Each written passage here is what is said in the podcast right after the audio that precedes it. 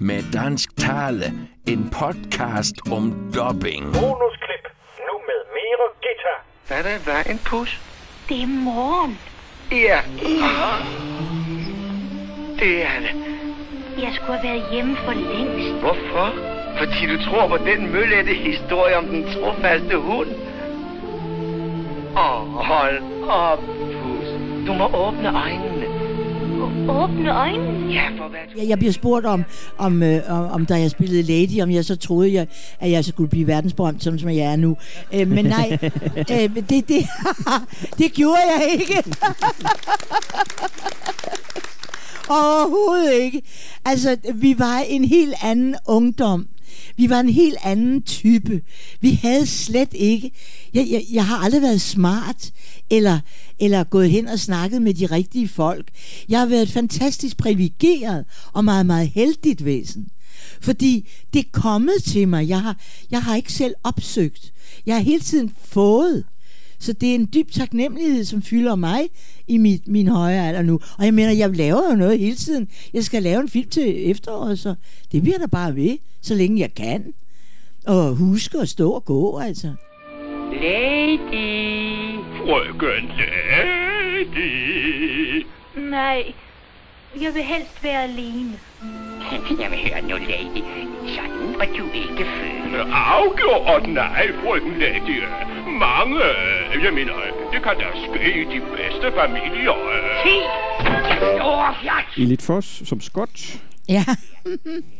Øh, Eli Foss og Palle Hul, de rejste faktisk en jordom øh, rejse på motorcykel og blev fejret i alle lande, de kom frem. Det, hvis nogen af jer har den gamle udgave af Peter Pan, så er der ham, der er smisk. Over for Ove Sprogøe igen, som kaptajn. Klo. Og så troede jeg, at Trofast var en gammel mand, men det var det ikke. Det er en, der hed Søren Weiss. En, der hed Søren Weiss. Undskyld, det var Søren Weiss. Nå, Abelholt. ja, for han var skuespiller i mange Det år på han. det Kongelige Teater. Ja, ja, jeg kendte ham vældig godt. Så øh, hvis de øh, føler øh, lige så meget for, øh, for, øh, for os.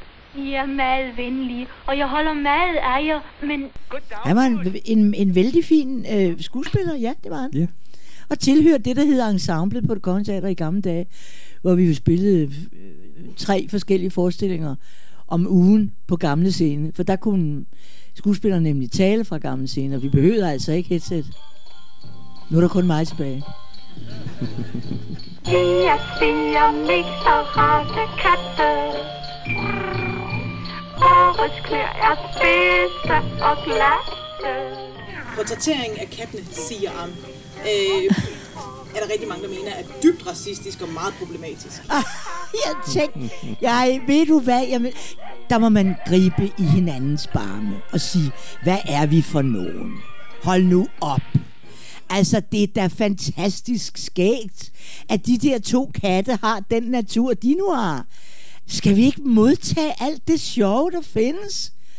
Og hele lejligheden går i stykker, og hende den dumme tante, som passer barnet helt forkert. Og så, altså, skal vi nu begynde at forarve os over det? Nej, ved I hvad? Nej, det gider jeg altså ikke være med til. Jeg synes, at katte er katter. Jeg synes, de er sjove og festlige.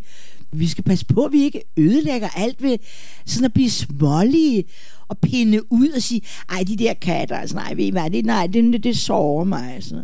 Hold nu op. Vær lidt stor i slaget og se, hvad det er. Det er kærligt ment jo. Sådan en film som Lady og Vagabunden er jo i hvert fald kærligt ment. Det er jo en hyldest til både de tåbelige mennesker og de herlige hunde. Jamen, det er da så sjovt. Når jeg har bestået den næste prøve, vil jeg være den bedste lossepladshund nogensinde. Nej, det tror jeg nu ikke, skat.